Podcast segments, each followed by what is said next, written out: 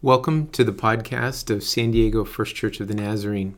My name is Dee Kelly, and it is such a joy to be with you again and to take us uh, into the last of our six week series in the book of Ephesians. So we're drawing this study to a close. Um, as you probably know, we are a church that's located at 3901 Lomaland Drive. We are right next door to Point Loma Nazarene University and are very excited that next Sunday all of the students will begin returning to the university. And next Sunday morning at our uh, church location, we will be hosting hundreds of students and some of their parents as they return for a semester. So we invite you to join us and be with us, whether it's this coming week or in the weeks to come. Uh, but if you are continuing to join us uh, via this podcast, we hope you will follow along with the studies that we have after we end this in Ephesians. We will be doing a couple weeks in wisdom literature. First, the Song of Songs, and then Proverbs for the following two weeks. But this week, takes us into Ephesians chapter 6, verses 10 through 20. I would like to read that passage for you, and you can follow along in your Bible. Ephesians chapter 6, beginning with verse 10. Finally, be strong in the Lord and in his mighty power. Put on the full armor of God, so that you can take your stand against the devil's schemes. For our struggle is not against flesh and blood, but against the rulers, against the authorities, against the powers of this dark world, and against the spiritual forces of evil in the heavenly realms. Therefore, put on the full armor of God, so that when the day of evil comes, you may be able to stand your ground, and after you have done everything, to stand. Stand firm then, with a belt of truth buckled about your waist, with a breastplate of righteousness in place, and with your feet fitted with the readiness that comes from the gospel of peace. In addition to all of this, take up the shield of faith, with which you can extinguish all the flaming arrows of the evil one. Take the helmet of salvation and the sword of the Spirit, which is the Word of God and pray in the Spirit on all occasions with all kinds of prayers and requests. With this in mind, be alert and always keep on praying for all the saints. Pray also for me, that whenever I open my mouth, words may be given me so that I will fearlessly make known the gospel, pardon me, the mystery of the gospel, for which I am an ambassador in chains Pray that I may declare it fearlessly as I should. This is the word of the Lord. Thanks be to God. The title of this study, this message, is The Ambassador's Dress Code. At the very end of this passage, we find the writer explaining that this person is in chains for the gospel, an ambassador in chains ambassadors take on a particularly important meaning um, as they are representatives of the kingdom that they represent. And so, in earthly kingdoms, ambassadors go to other locations and speak on behalf of the king or the president or um, the ruler of a particular country, and their word is representative of that country's leader. In the same way, the writer, which we believe is Paul, um, is proclaiming that the words he says are spoken on behalf of the kingdom of God. And he's an ambassador for the good news, the gospel, that comes on behalf of this kingdom. But he's writing at a time when Roman rule is over all of the areas of the people to whom he's writing. This is a letter that is intended to be circulated among numerous churches the churches that are in Ephesus, the churches that are in Laodicea, and eventually it becomes a letter that is shared with so many churches that it gets passed down to us almost 2,000 years later, so that we in our church get a chance to read this same letter and study it and see the ways in which it might help us in our spiritual journey. There are terms of the passage that we're reading itself some interesting phrases that I confess I don't fully understand. There is a phrase in verse 12 that references spiritual forces of evil in the heavenly realms. I never think of spiritual forces of evil being in the heavenly realms, as if there is a battle going on in the heavens. I've always conceived of heaven being a place that is void of those kinds of spiritual conflicts. So when I look at that, I have to confess first, I'm not absolutely certain what the writer is referring to, and many commentators are not as well. But I wonder, I wonder, is it possible as we think about the ways in which God's kingdom comes to earth, through the way in which we live, we become outposts of heaven, that when we act out of love, when we offer grace and forgiveness, when we live as Christ intends us to live, that we are, in part, part of the heavenly realm because we are living in ways that are in keeping with God's creation and God's kingdom.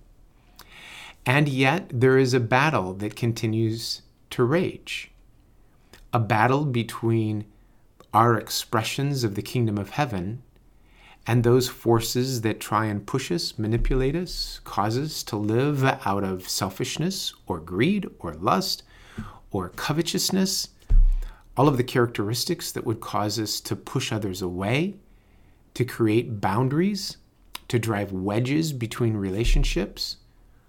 All of those things are things that hinder the kingdom of heaven coming to earth just as it is in heaven.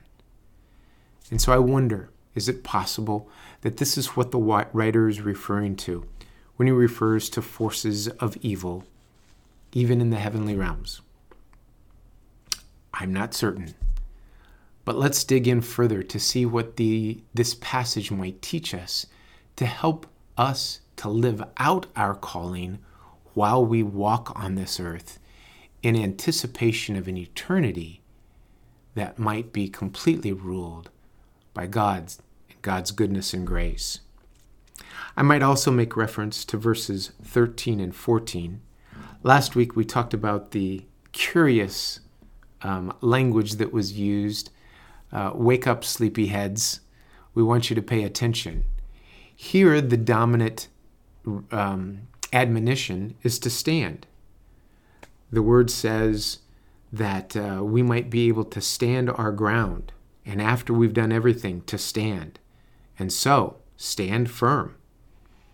Three times this word is used, and it is not necessarily a posture of aggression, but it is instead a posture of firmness, claiming what God has placed before us and standing our ground. It implies a sense of strength, not necessarily of our own, but of the one who sends us. But it is a posture that tries to respond to the onslaught, onslaught of things that might come our way that would cause us to falter or struggle or fall or feel like we've been crushed or hurt. And so we're called to stand, and we're given some ways by which we can stand. I'll have to confess that for me, when I read this passage, I have a oh a Sunday school image of when I was a kid, an image of a Roman soldier going to battle, and all of the um, attire and um, things that, that a Roman soldier would wear to try and be prepared for battle. Well, I'm, I'm not exactly sure that that is the image that the writer is trying to create, but instead is using images with which the audience is familiar in an effort to get them to sense their own capacity to stand strong where they are. I, I don't think this is written to Roman soldiers. I don't think it's written to those um, who are Roman politicians. If I were thinking about our modern day times and I think about the kinds of things that are hitting the headlines now, the struggles and the conflicts that are taking place in Afghanistan, um, one of the images that comes to my mind, I don't know that it's the best one, but I think of an audience of maybe an Afghan farmer, one who is simply trying to provide sustenance and food for his family, is not one who is trying to take up sides in any fashion, but is just trying to take care of the responsibilities that have been placed on the family to survive, to eat, to live, to have shelter. It seems to me that this is the kind of person, the kind of audience to whom this is being written.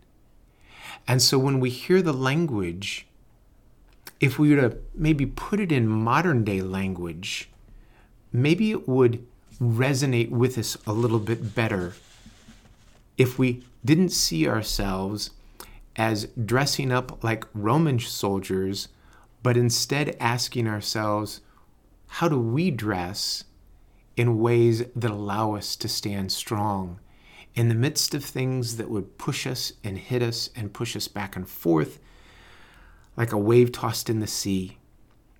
So, this isn't really a call to take up arms. Instead, it's an honoring of the people who have taken up the cause of the cross of Jesus Christ, those who have taken up the cause of the kingdom of heaven, and a proclamation by the writer that says, You're not alone. Don't feel like you are alone. You actually have on your side everything you need. You might say to yourself, oh, they have what looks like Batman's utility belt. All of the things that could go to battle that they can pull out of that utility belt and uh, cause all kinds of havoc. But you, you have the truth. Hang on to the truth.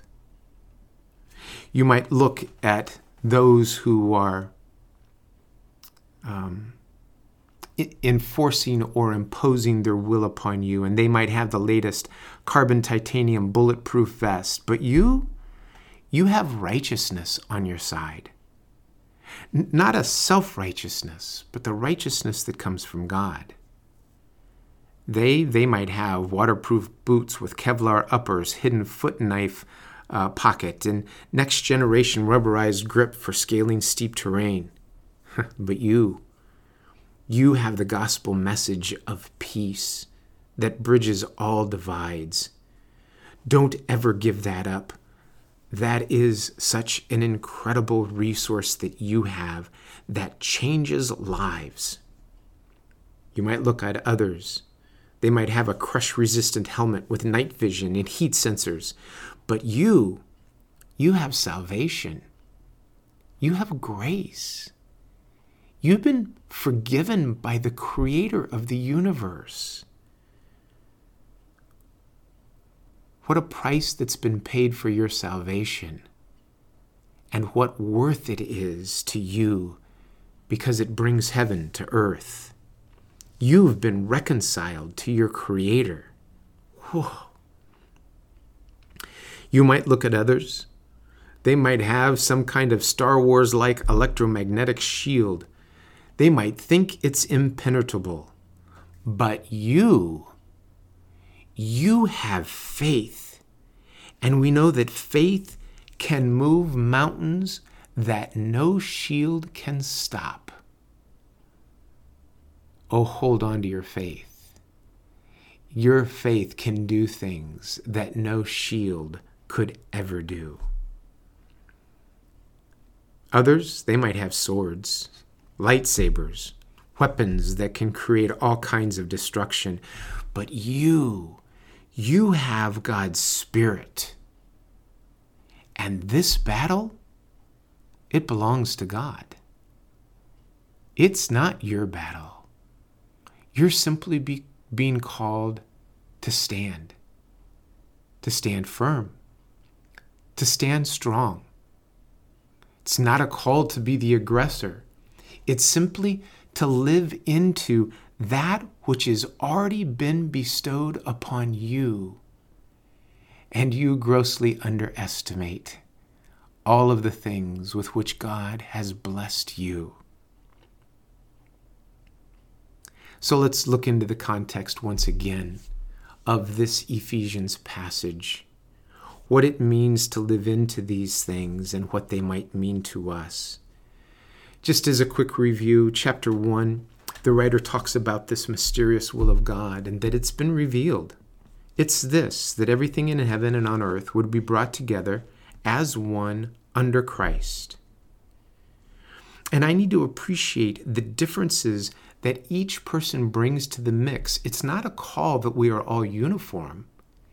It is a call to unity in the midst of great diversity. It is this great task of reconciliation that God is at work doing and has been doing from the beginning of time, bringing together in the midst of great differences all things in heaven and on earth under one head and that is Jesus Christ.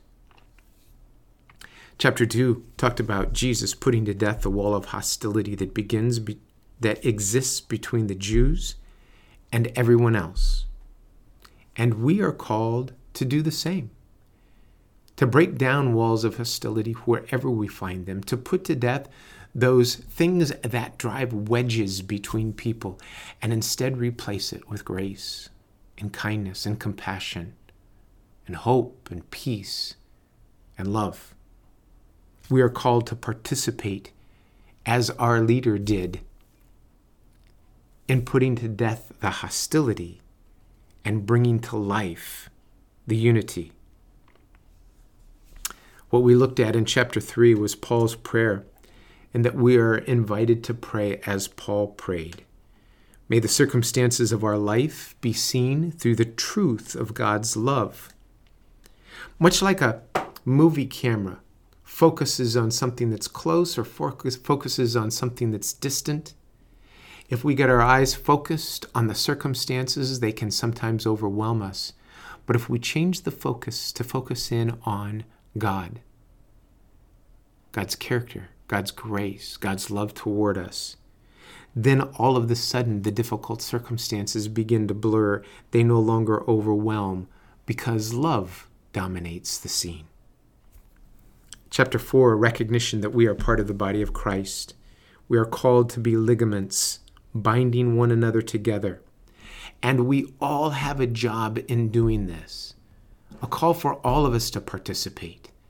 A desire that you and I be part of a community that works together with our unique resources, our network of friendships, our geographic location, our talents, our skills, our interests, our passions, the ways in which the Spirit works within us in unique ways, that we bring that to the mix and we use all that makes us uniquely us to be ligaments that bind one another together in spirit.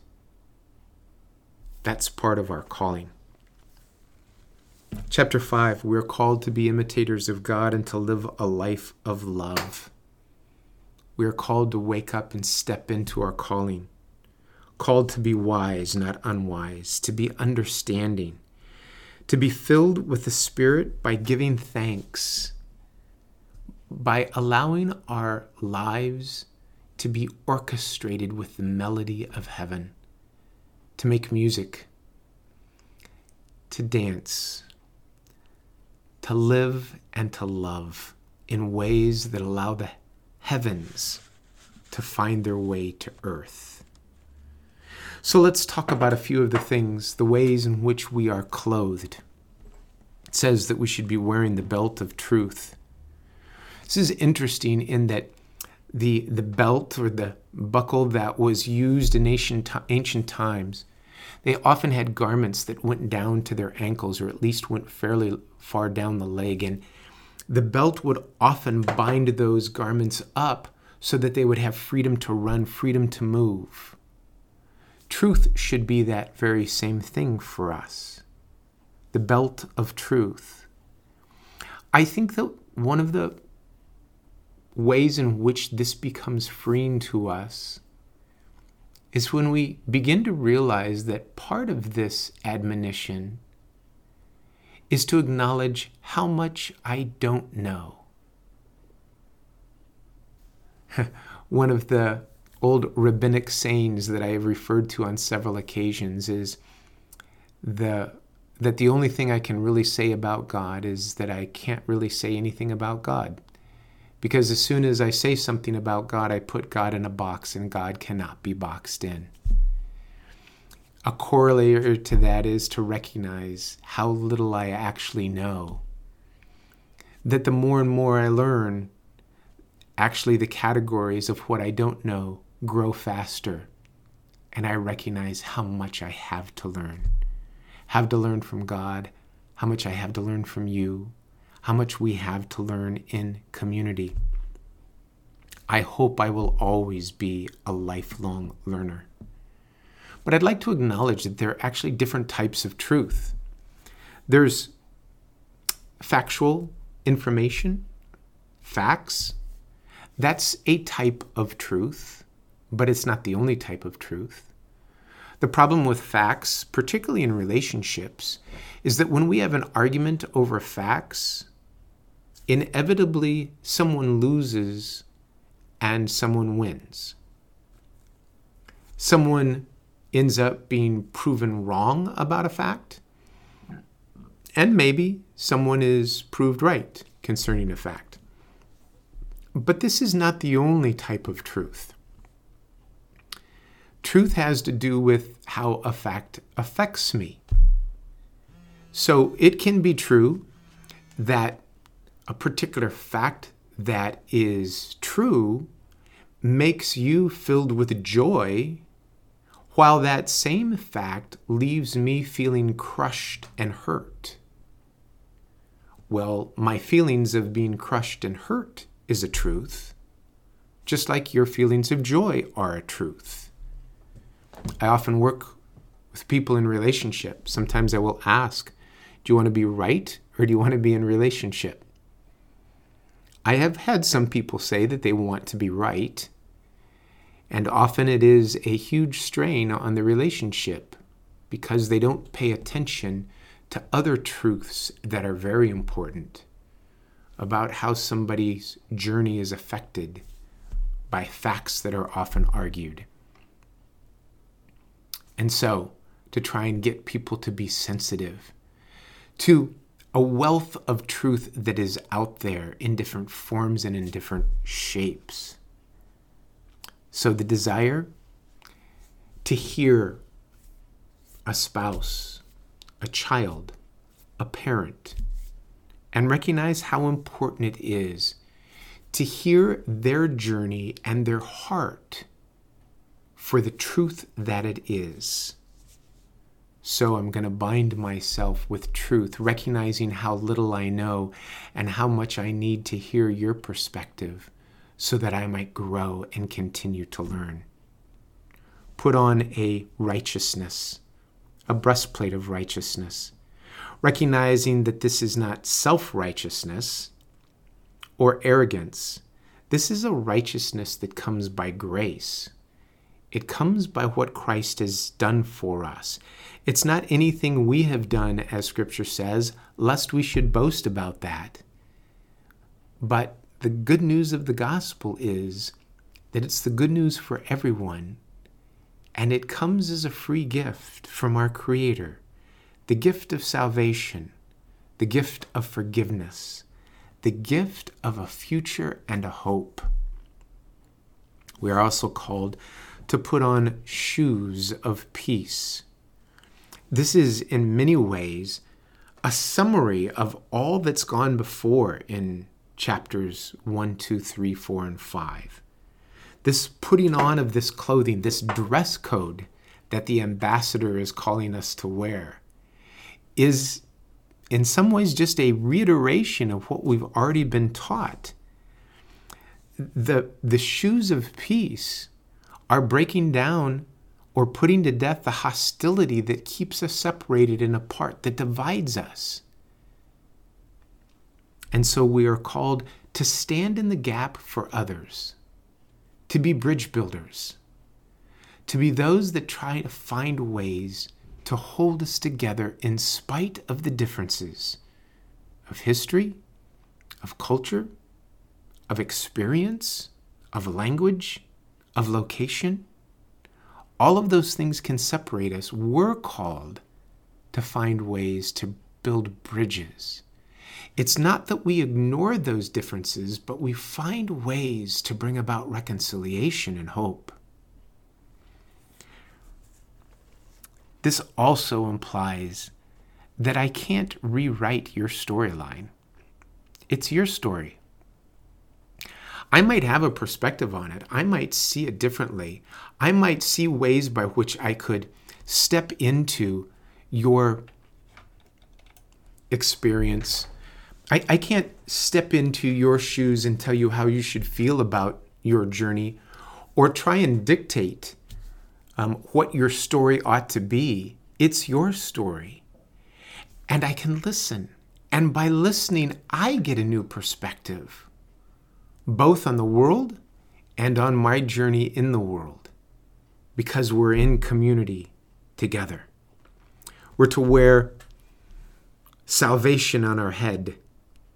It's God's promise and believing that it's true. It's a gift of grace, which was throughout chapter 2 of this book, and I simply receive it.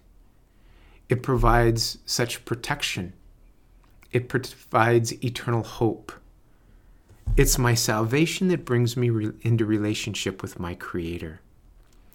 We've already talked about the shield. This is God's battle. God saves, I simply serve. God convicts, I simply confess. God pursues, I simply love. I have faith that this battle is God's, and I'm just God's servant. Finally, there is God's Spirit, referred to as the sword. It's God's word, this admonition to be filled with the Spirit.